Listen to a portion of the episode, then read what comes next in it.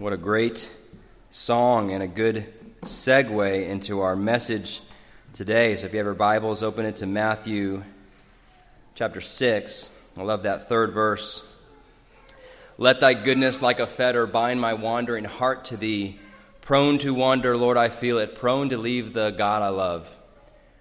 Um, I don't know if that's how your heart feels, but my heart feels that way from time to time. And, and like I said, it's perfect segue into our text today in Matthew chapter 6 as we conclude our study on the Lord's Prayer. Uh, we're going to look at our need to be on guard against sin.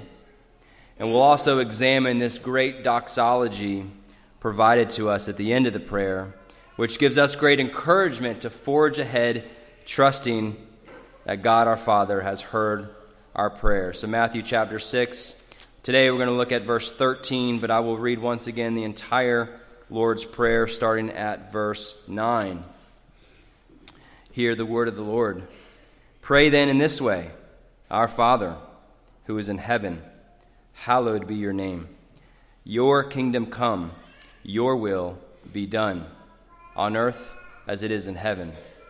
Give us this day our daily bread, and forgive us our debts, as we also have forgiven our debtors. And do not lead us into temptation but deliver us from evil. For yours is the kingdom and the power and the glory forever. Amen. Would you pray with me? Heavenly Father, we thank you so very much that we can gather once again around your word. Uh, Lord, I pray as your word goes forth that you would speak to your people, Lord. Build us up in the grace and knowledge of Jesus Christ. As the psalmist said, Thy word have I hid in my heart that I might not sin against thee. Father, that your word today might be hid in our heart, that it might take root deep in those areas of our lives, Lord, where we need your word. Father, that you, by your goodness, would bind our wandering heart to thee. Lord, we are so prone to wander. Lord, I feel it. Prone to leave you, Lord, the God I love. And take our hearts today, Lord. Take and seal it. Seal it for thy courts above. In your name, we pray. Amen. Proverbs 4:23 says to watch over your heart with all diligence, for from it flows the springs of life. One of the devices of the enemy that I see within the church today is to convince people, to convince Christians, to convince pastors that man's heart is not so bad. That man's heart is actually pretty good. Uh, we hear this from who we would consider heretics uh, on the far extreme, such as folks like Joel Osteen, who says things like, you know, deep down, man's heart is pretty good. You know, deep down, he says 99.9% of people are good. The enemy I see has infiltrated the church with these teachings, and a lot of this comes from what we also call cheap grace or easy believism. And this is the idea that Christians can just make a profession and then live like anything, live like the world, dress like the world, talk like the world, act like the world. But that person is saved and eternally secure because they repeated a prayer, got baptized, walked the aisle, so on and so forth. But their heart is generally good, people would say, and that man's heart is not bad. They just need a little help. You know, I was thinking as I was studying, it's, it's one thing for unbelievers when they look on Christians, it's one thing to them, for them to revile Christians for their bigoted doctrine, for their uh, exclusivity or not inclusive of other, other religions, or it's one thing for them to slander them because of all kind of false things. But it's another thing when they can rightly identify hypocritical Christians who fall into grave and egregious sin, or Christians who claim one thing but yet habitually live a life full of sin, which would contradict their profession. Too many churches today don't even talk about sin from a salvation perspective, right? But also from a sanctification perspective. once people are saved, the majority that I see of uh, contemporary Christianity, it's, it's not about being sanctified and, and doing what's pleasing to God, not about not, uh, you know, falling into sin. Not, it's not about becoming holy as God is holy, but it's how now that you're a Christian, you can live a better life. How now, as a Christian, you can have heaven on earth and live free of problems and free of sickness and have, you know, more money than you could imagine. And it creeps in even into you know, non heretical uh, churches. So, too many churches don't talk about this sin, and they don't talk about the need for Christians to become conformed to the image of Christ, which, friends, this is the whole reason, according to Romans 8:29, for why he even saved you. It says that whom he foreknew, he also predestined to become conformed to the image of his son, so that he would be the first among, firstborn among many brethren. That's Romans 8:29. So it says that God predestined you not for you, not to live your best life now, but he predestined you, it says, to be conformed to his image. The whole reason why you're still alive, brothers and sisters, if you're in Christ, is so that you would be sanctified and become more like Christ, to grow in holiness, to grow in sanctification, so that you can proclaim the glory of Christ to lost and dying world. But Jesus, in our text today, highlights the need for his disciples to take temptations seriously, to stay humble, and to stay alert because our heart tendency, our heart's natural tendency is to go astray, just as we sung in the song just a moment ago prone to wonder. Our hearts, even the most devout Christians, your heart is prone to wonder, wander, to leave the God you love. And Jesus, here in our text today, is telling us that we need to be diligent in seeking God's help to be delivered from both the internal attacks of your selfish, prideful, and lustful heart, but also seeking God's help to be delivered from the external attacks of the enemy. So, here in the Lord's Prayer, as we wrap up today, Jesus gets done in verse uh, 11 addressing our physical needs. Give us this day our daily bread. Then in verse 12, he addresses our spiritual need, which I went over last week. Our greatest need to be forgiven of our sins. So Jesus now, moving in a very logical order, tells his disciples now, watch out that you may not enter into temptation. But this whole prayer is very logical in its nature. You know, just as a way of refreshing, he opens by telling us that we pray for our Father who is in heaven. Hallowed be thy name. Remember, these first three petitions are not about us, are they're about God and his glory. And then the next three petitions are about man's needs, but even those point to the glory of God. And so now in verse 13, uh, he wraps up with the last petition. And, and there seems to be two petitions if you read it. It says, Do not lead us into temptation, but deliver us from evil. So some want to say, hey, that's two petitions, so there's really seven. Uh, sure. It's one petition, and I'm going to show you what I mean by that. Uh, but I'm not going to split hairs about that if you want to say it's two petitions, but they're well connected to each other. So, what is Jesus exactly asking us to pray for here? He says, Lead us not into temptation. So, this has brought up the question throughout the ages are we asking for God not to tempt us to sin? And if, if that's true, well, then why would Jesus be telling us to ask God not to tempt us if God can't tempt. So, is God, I'm sorry, can God tempt us to sin? That's the question. Well, the answer is a resounding no. The word here is a verb where he says, Do not lead us into temptation. It's a verb, and the verb literally means to bring to. Okay, so we're asking God not to bring us to temptation. So here is what is a very interesting fact in my study that I found that this is the only petition in the Lord's Prayer that is not in the imperative mood. The imperative mood, all of the rest are in the imperative, which is a direct request, okay? Hallowed be thy name, thy kingdom come, thy will be done.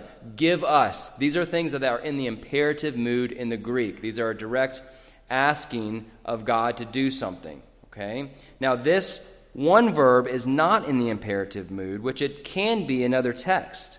But this is called the subjunctive mood.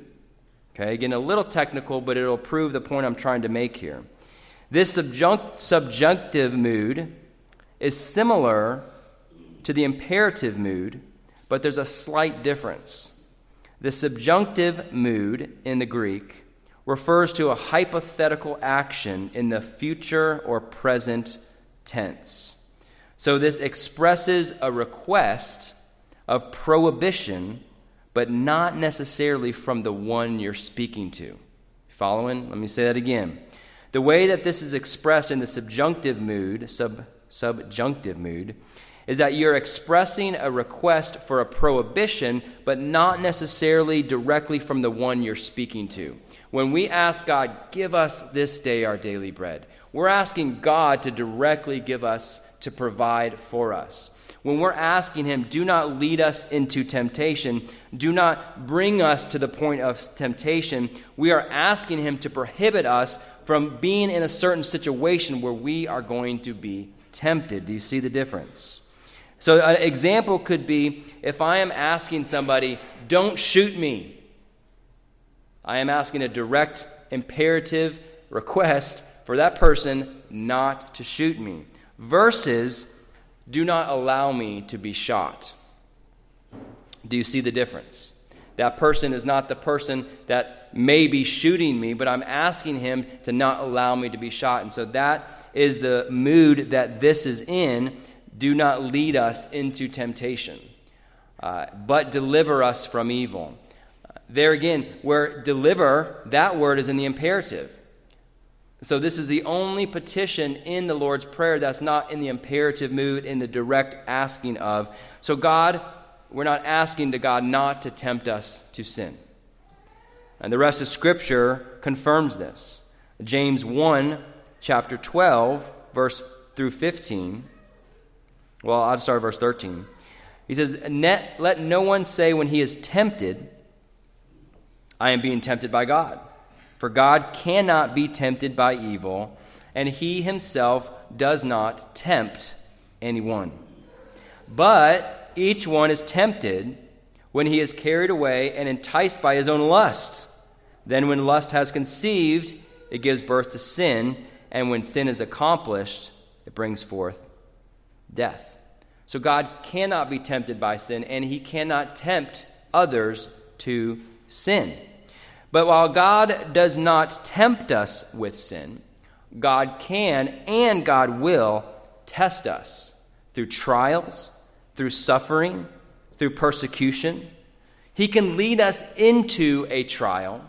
He could even lead us into a situation where we're going to be tested. And that's what he did with his own son, uh, Jesus, right? In Luke chapter 4, verse 1, it actually says, the uh, Jesus, full of the Holy Spirit, returned from the Jordan and was led around by the Spirit in the wilderness for 40 days, being tempted by the devil. The Holy Spirit led Jesus into the wilderness to be tempted by the devil. So you think about Job. Uh, you think about how God tested Job. Uh, do you think Job was tempted to sin? I think he was tempted to sin. And his wife helped him with that temptation. You recall? He, the wife just said, Curse God and die. And so, G, so Job was tempted to sin in the testing, but that temptation was not from God. Do you see the difference? God will lead you into times of testing. God will lead you into times where you have to lean upon Him uh, to come out of the test, and you might even be tempted in those situations to sin. But God does not tempt and cannot be tempted. So, what we're saying here, what Jesus is telling his disciples to do, is to pray that you would not be led into the situation where you are going to be tempted to sin. But instead, we're asking him to deliver us from evil. So there's three things that we can pull from this text. Well, many more than that, but three, uh, three of the, the chunks that I want to pull. And, and the first thing is this when we pray this petition, uh, excuse me, let me start over. We must pray this petition because the evil one, Satan, is bent on our destruction. We must pray this as part of our regular prayer life, this petition, because Satan is bent on your destruction. It says that we ask, deliver us from evil. Now, evil here in the text is an adjective, and there is a definite article before evil. So some translations translate it as the evil one. You may see that in your Bible. We ask God to deliver us from the evil one, uh, deliver us from evil. Brothers and sisters, I want to tell you if you are in Christ, no matter your status in life, no matter your age, if you are in Christ, you have a target on your back and the enemy is set and he is bent on your destruction. The enemy desires to take you down. He knows that he cannot make you lose your salvation. So the best he can do is cause you to fall into sin and render you ineffective for the kingdom of God. And make you to cause to be as a hypocrite in the eyes of the world. Satan wishes to have you. And if you're a parent, he desires to have your children as well. Now, he is not all knowing. He, he does not know the plans that God has. He does not know how God will work upon your life, your kid's life, but he is bent on causing your fall. Satan has successfully lulled to sleep many Christian parents, leaving a wide open door into their family and into the lives of their kids. Only to see their children rebel against God, never come to a saving faith, and then be surprised and shocked like, where did this come from? But Satan has lulled parents to sleep in our culture. Christian parents has lulled them to sleep so that they wouldn't be on guard both for their walk and their children's walk. So we need to be we need to be vigilant. We need to be on guard. You know, there's a there's a pendulum that swings too far when we see the charismania that goes on out there. Uh, some of us that went to the conference, there was a great presentation by Justin Peters. Uh, and the title of it was How False Teachers Hate the Sovereignty of God. And he showed clips of many false teachers to, you can see it, that they hate the, the doctrine that God is sovereign and not man. They want to make man sovereign. So they say things like, well, God needs man's permission to do anything on earth, and that God is not sovereign over all of the affairs of the earth. Uh, and you see these ridiculous things. Uh, and then there was one, uh, one clip that he showed where you know, they had this staff, and it was almost this mysticism. They had this big staff, and they were coming together, rebuking all of the uh, racism in all of the world. Okay, I mean, just silly things. And they were, were saying things like, you, ha- you have the power because you are a, a little God to command God to do what you tell him to do.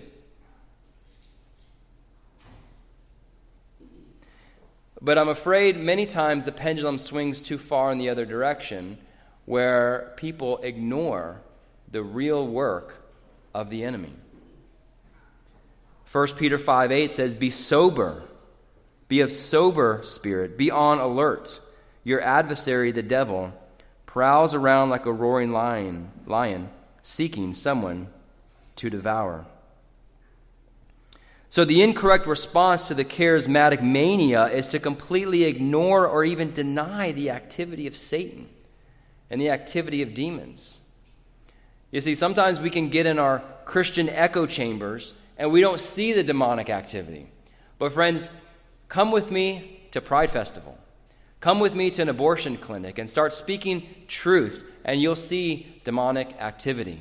As a matter of fact, one gentleman who is a uh, evangelist, he traveled to Israel a couple months ago. He was in India. He was at the G3 conference, and I got to meet him. Uh, and during one of the days, him and 10 other men went out to preach the gospel in downtown Atlanta. So I asked him how it went. And I won't describe everything because we have little ones in here, but they met a woman uh, who they shared the gospel with, and they started to pray for that woman. Well, demonic activity began to come out on that woman, and it, and it included her falling to the floor. It included some uh, obscenity that she did with her, with her clothes, uh, and then cursing and the middle finger, and it all came out. And it was just them trying to tell her the truth of the Word of God. So, demonic activity is very real, and we need to be aware of that. And you may not see it in your uh, in your Christianese circles, but, but the demon is out, the devil is out to take you down. Now, that doesn't mean we live in fear. It doesn't mean we bind the, the enemy, uh, the devil, but it does mean we need to be alert. And we have many passages in Scripture where we need to be on guard. Uh, we can't let our guard down. So while we are victorious in a sense because we are co heirs with Christ, and because God is all powerful, and He will not allow you to ultimately fall out of salvation, if you're in Christ, there is now no condemnation in Christ. But even all of that, friends, that does not negate the truth that the devil will do all that he can to take you down. And it starts with small compromises. It starts with small compromises. So God is sovereign, yes. He has determined the beginning from the end, yes.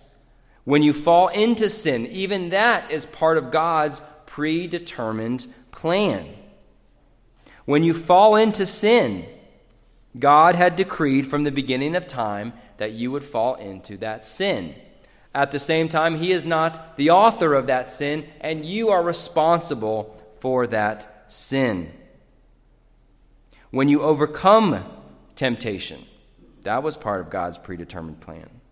But we cannot excuse our sins with the sovereignty of God. We cannot excuse our sins. Yes, God is sovereign, and you are responsible for your sins. But God not only determines the end from the beginning in terms of your salvation, but He also uses means to accomplish His will. He uses these passages and others as means to, to keep you from falling, as means to sanctify you and to help you to overcome temptation and attacks from the enemy. Jesus even prayed this very thing for you. As we see in our text, do not lead us into temptation, but deliver us from evil or the evil one. Jesus prayed something very similar in John 17 15. He says, I do not ask you to take them out of the world speaking of his disciples, but to keep them from the evil one. So Satan is out to see you fall. Jesus told Peter in Luke 22, in verse 31 Simon, Simon, behold, Satan has demanded permission to sift you like wheat. But I have prayed for you, that your faith may not fail. And you, when once you have turned again, strengthen your brothers. But he said to them, Lord, with you I am ready to go both to prison and to death. But he said, I say to you, Peter, the rooster will not crow today until you have denied three times that you know me. So we see these truths right here in this text. God is sovereign. God knew that Peter would fall into temptation. He knew Peter would deny him three times. But then he says to Peter, When you turn again, when you repent and seek forgiveness, strengthen your brothers. Now, what was Peter's response? Okay, Lord, thank you. I'm going to be on guard that I don't fall into temptation. No, Peter's response is he had confidence in himself. And what did he say? He said, No, Lord, I'm ready to go to both prison and death for you. He had overconfidence, not in Christ, but in himself. We too can fall into this temptation once we uh, sort of conquer some of the besetting sins in our life. Uh, we can be overconfident that we won't fall back into that. Uh, even into your uh, life before Christ, even the, the things you used to do before Christ, we can be overconfident in ourselves that no, no, I'm never going to fall into that again. There's no way I would even go near that. Friends, we have to be careful if we find ourselves speaking those things in our mind. 1 Corinthians 10 12 says, Therefore, let him who thinks he stand take heed that he does not fall. Take heed in the Greek is, is called, it's blepo is the word. It literally means to wake up, watch out, open your eyes. We need to take heed lest we fall. So we should never be overconfident like Peter was when Jesus uh, told him that you were going to fall. Satan wants to sift you like wheat. Uh, and we need to have we, we need to be careful that we're not overconfident in ourselves as well. The very next verse in 1 Corinthians 10 says, No temptation has overtaken you, but such as is common to man. And God is faithful, who will not allow you to be tempted beyond what you are able. But with every temptation will provide the way of escape. Who will provide the way of escape? Not our own ability, but God will provide a way of escape so that you will be able to endure it. While God is sovereign over all of our affairs, all throughout the Bible, we are warned to take heed, to be careful how we walk, to be careful to obey His commands. In my version, there's at least 75 instances in the Bible where we're told to be careful. Many of these instances are in Deuteronomy. Just to name a couple, Deuteronomy 12, 28, be careful to listen to all these words which I command you, so that it may be well with you and your sons after you forever. In verse 32, whatever I command you, you shall be careful to do. You shall not add to it or take it away, or take away from it. Deuteronomy 16:12 You shall remember that you were a slave in Egypt and you shall be careful to observe these statutes. Ezekiel 36, 27, uh, speaking of the prophecy of how God will regenerate hearts, he says, I will put my spirit within you and cause you to walk in my statutes and you will be careful to observe observe my ordinances. In the New Testament, Ephesians 5:15, we're told, "Therefore be careful how you walk, not as unwise men, but as wise." Titus 3:8, we're told to be careful to engage in good deeds. All throughout the Bible, God is sovereign. He has predestined you, He has uh, drawn you, He has justified you, He has sanctified you, and He will glorify you. All of that is under the sovereign will of God. We heard that a thousand times this weekend at the G3 conference, but that does not negate all of the passages that we are given and warned about being careful. Take heed lest you fall. Do not lead us into temptation. God, deliver us from evil. So we must make this petition a regular part of our prayer life because the enemy is bent on your destruction. You dads, Satan is bent on bringing you down. Because he brings you down, he brings your family down.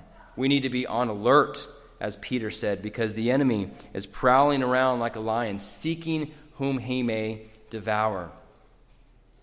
And again, it starts with very, very small compromises. Satan is not going to use the big temptations where you automatically, nope, nope. He's going to use those little compromises, uh, those little slip ups. He's going to look for those little cracks in the doors so that he could get in and tempt you so that you would fall into sin. So we must pray this petition because the enemy is out on your destruction. Again, when I say destruction, if you're a believer, you can never fully fall away from salvation. There's no condemnation. But He is bent on your destruction in terms of bringing you into egregious sin that will wreck your witness, wreck your effectiveness for the gospel, wreck your family, wreck your relationships, wreck everything. And you may go to, and you'll still go to heaven if you're saved. But He just made you ineffective for the kingdom. Second, we must pray this petition because our hearts lead us astray. We must pray that the Lord would not allow us to be led into temptation, and we must pray that the Lord would deliver us from evil because our hearts will lead us astray. There was some uh, paraphernalia at the, uh, the conference uh, cups, shirts, hats. I think one of our guys got one of them. It says, Do not trust your heart.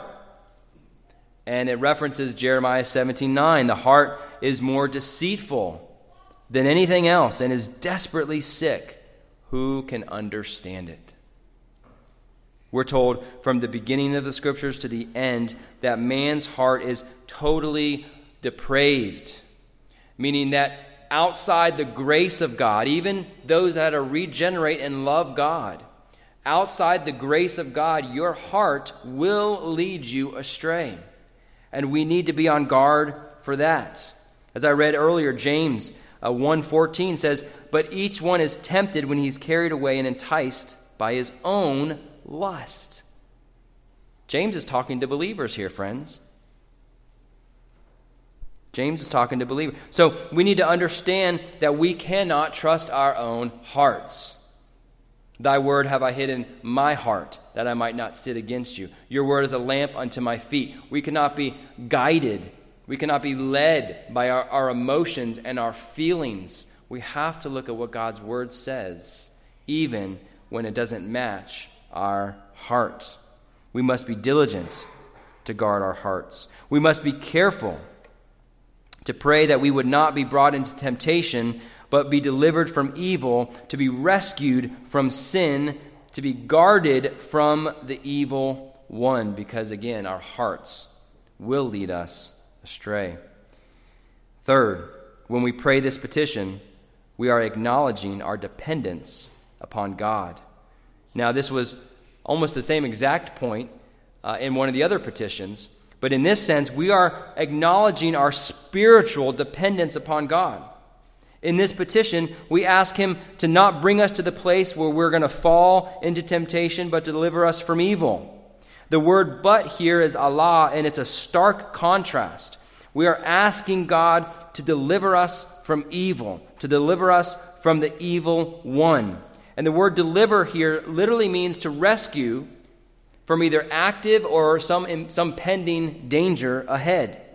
When we pray this petition, brothers and sisters, we are humbling ourselves before a mighty God, placing our absolute dependence upon Him to keep us from falling into sin and falling totally away. I want to give you a news flash here. You cannot keep yourself from falling into sin. Let me repeat. You cannot keep yourself from falling into sin. When we pray that the Lord would deliver us from evil, we are supposing now that we can't keep ourselves from falling into evil. You cannot even keep yourself from falling into any sin outside the grace of God.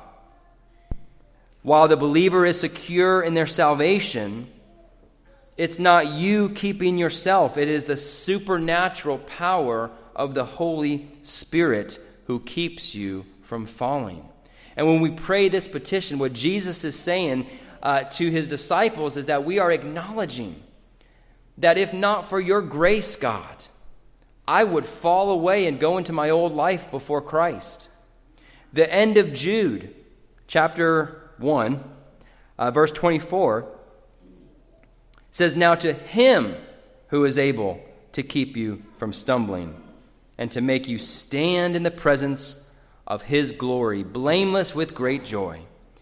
It says, Now to Him who is able to keep you from falling. Now, this is a salvific verse. To Him, to God, who is the only one able to keep you from falling and to make you stand in His presence. What does it say? Blameless with joy. Think about that text. He is the only one able to make you stand in His presence and not experience the full weight, punishment, wrath for your sin. He is the only one who is able to keep you from falling away and falling into sin. 2 Peter 2 9. The Lord knows how to rescue the godly from temptation and to keep the unrighteous under, or keep the unrighteous under punishment. It says, The Lord knows how to rescue the godly from temptation. Who's rescuing who? God is rescuing you.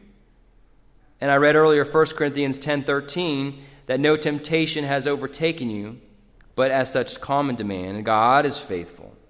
And it says later in that verse that God will provide the way of escape. Please understand, brothers and sisters, this is key that God could at any moment take the reins. He could pull the reins back of His grace. He could pull the restraining grace off of your life. And if He did that, you would fall into grievous sin. Do you believe that? Or do you think, no, there's, there's, there's no way. I, I got this? He could pull back His grace from your life. You understand that? those besetting sins that you used to struggle with, or perhaps you even struggle with now, if not for the power of God and His grace, you would run straight into it, friends. That's what God declares in His Word. That's why Jesus tells us that we ought to make this a part of our regular prayer life, that He would rescue us from evil that He would not allow us to be led into temptation where we would fall because we would do it apart from His grace. You know, Jonathan Edwards, the great Puritan, he had a fascination with spiders from early on in his childhood. In one of his sermons, he compares a sinner, okay, not saved, a, a, a, reprobate sinner, he compares him to a spider that's dangling by a single thread over a fire, and that fire is hell, and God is holding that thread and could let it go at any moment. He says in this sermon, quote, and your own care and prudence, the best contrivance, and all your righteousness would have no more influence to uphold you and to keep you out of hell than a spider's web would have to stop a falling rock. Wow. This same goes for the believer, brothers and sisters. If you're in Christ, outside of God's saving grace and the sanctifying grace of God, you too would drop and would have no chance of staying out of the fire of sin. This great truth,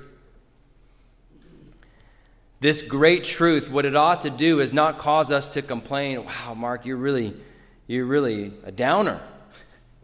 This great truth ought to grow our love for God. This great truth ought to grow our love and devotion for Him. This should fan the flames of our heart so that we realize, wow, God, this great truth of Scripture. Your grace is constraining me. Your grace uh, and your, your kindness is keeping me from falling into sin. Praise God. Thank you, Lord. It ought to cause us to forge ahead with love for our Savior.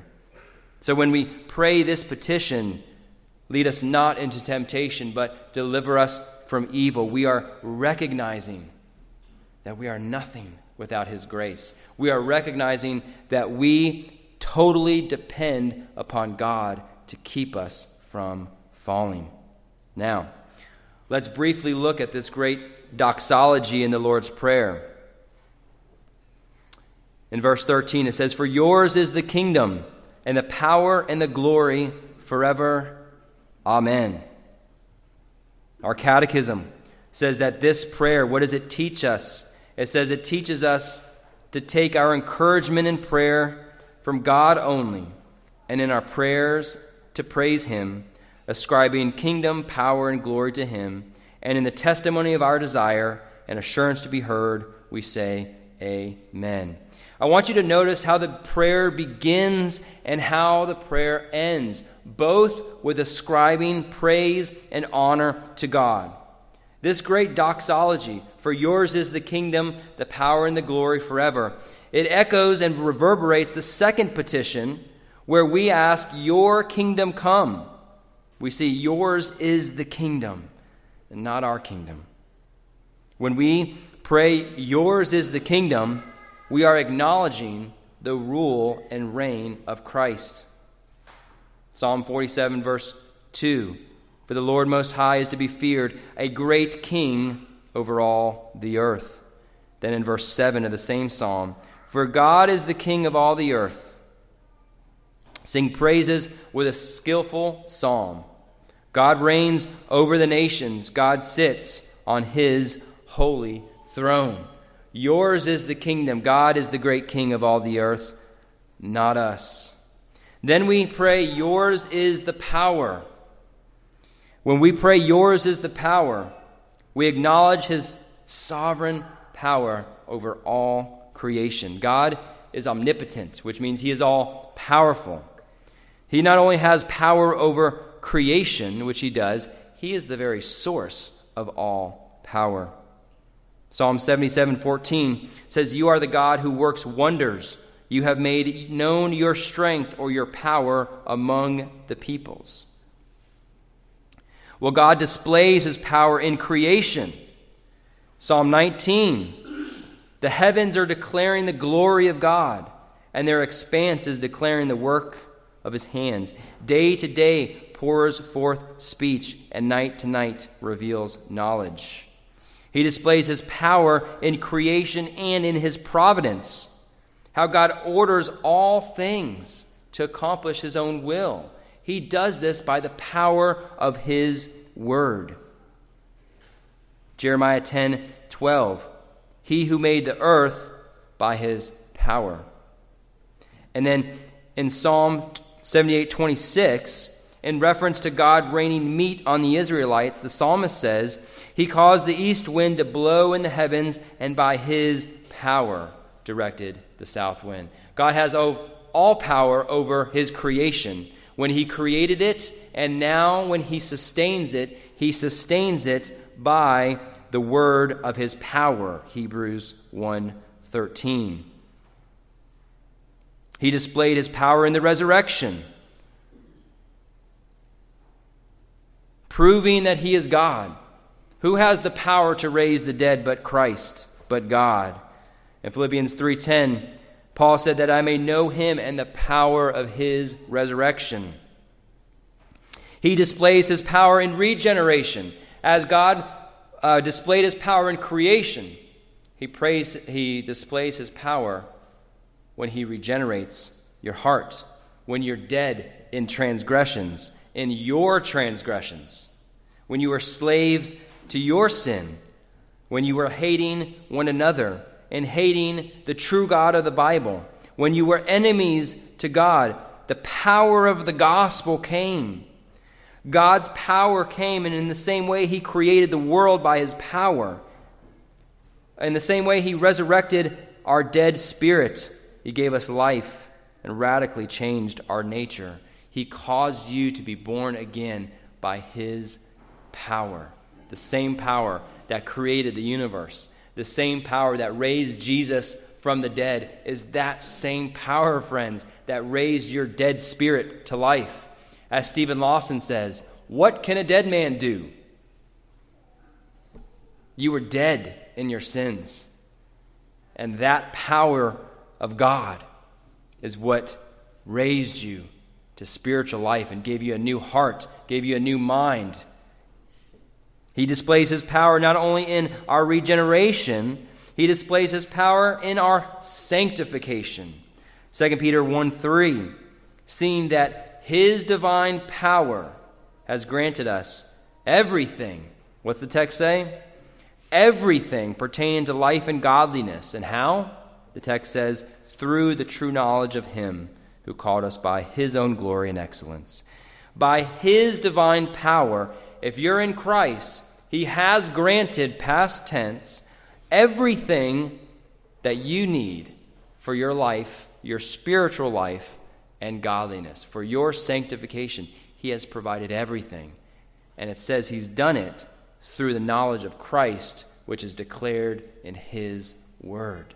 That's the same power that He had in creation, same power that He had has over all of creation, same power in the resurrection and in regeneration. That same power is God's power He displays in your sanctification.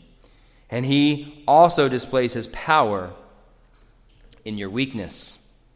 2 Corinthians 12 9. You know the text. Paul sought the Lord to be delivered from the thorn in his flesh three times. And Christ said, My grace is sufficient, for in your weakness my power is on display. My power is made strong in your weakness.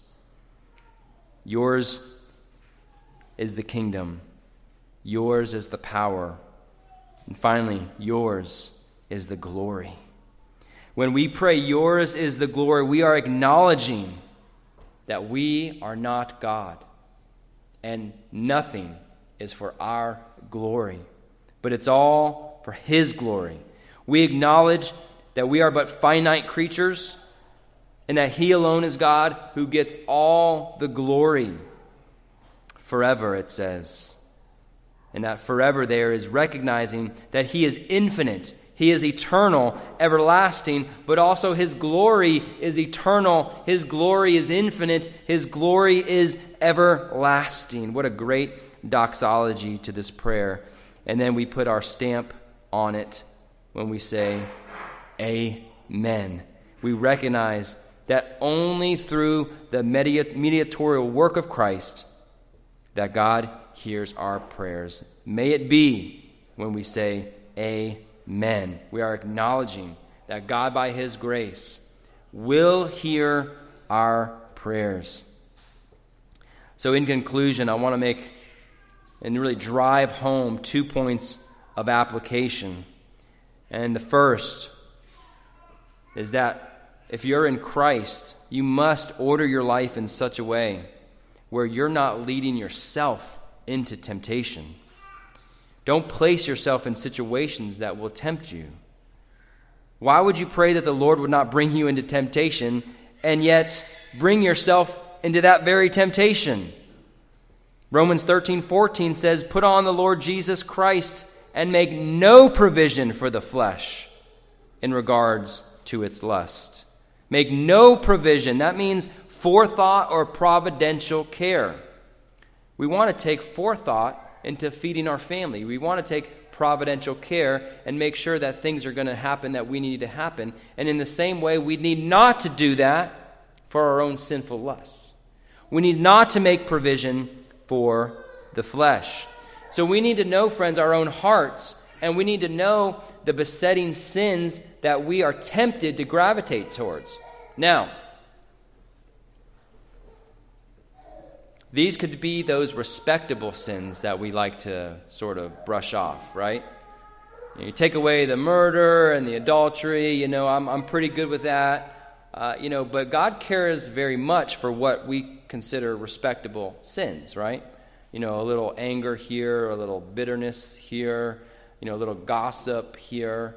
Uh, God cares very much for those sins. He hates those sins. So, in the same way, we would protect ourselves from going down the path of you know, adultery or fornication uh, or lusts of those things or, or murder of the heart. In the same way, we would want to take care for those things. We need to not make provision for the flesh when it comes to what we think are respectable sins. Uh, like murmuring against God and His providence, or, or complaining uh, against um, something out of your control or, or just being a complainer. You know, those things that God wants to rid yourself of, we need to do the same thing and not make provision for the flesh so that we can grow in holiness. And then the second point of application with this text is we, and I want to encourage you to take time to deeply consider what areas of your life that you're trusting in yourself and not God, specifically in regards to sin. What areas of your life do you feel like you got under control and you might be trusting in yourself and your confidence like Peter was? And not trusting that God is keeping you and not leaning upon God because that's exactly that cracked open door that the enemy is going to look to get in.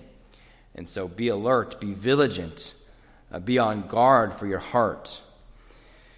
And so now, as we wrap up the study on the Lord's Prayer, we went through you know the introduction addressing God as our Father. We went through each petition, petition by petition. I want you to consider your own prayer life. Uh, you know, Jesus in chapter or verse 5 of chapter 6, he makes the assumption that you pray. He makes the presumption that his disciples pray. He said, when you pray. So I want you to consider, friends, your own prayer life. Do you pray?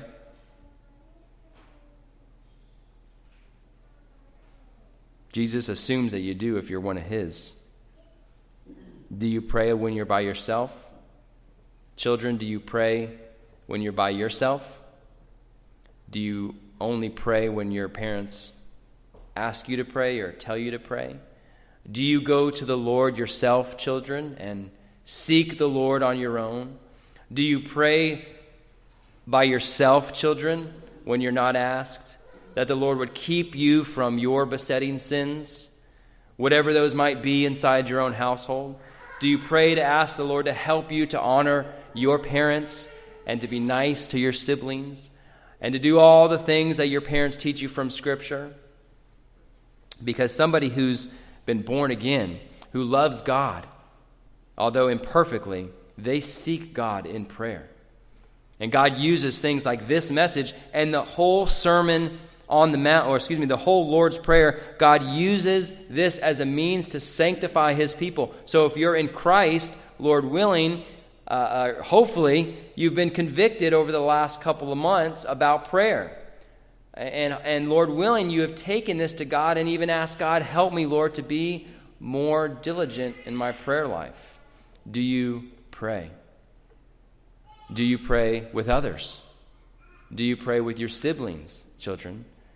Uh, do you pray with your family, dad, mom, do you pray with your friends? Do you pray with your coworkers? Remember, all these petitions are in the plural. Deliver us from evil. Do not lead us into temptation. All these are in the plural, so God is well pleased when we pray together. Forgive us our debts. Give us this our daily bread. Do you pray?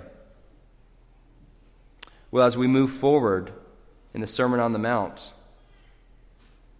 Let us not just ask if we pray, let us ask how do we pray?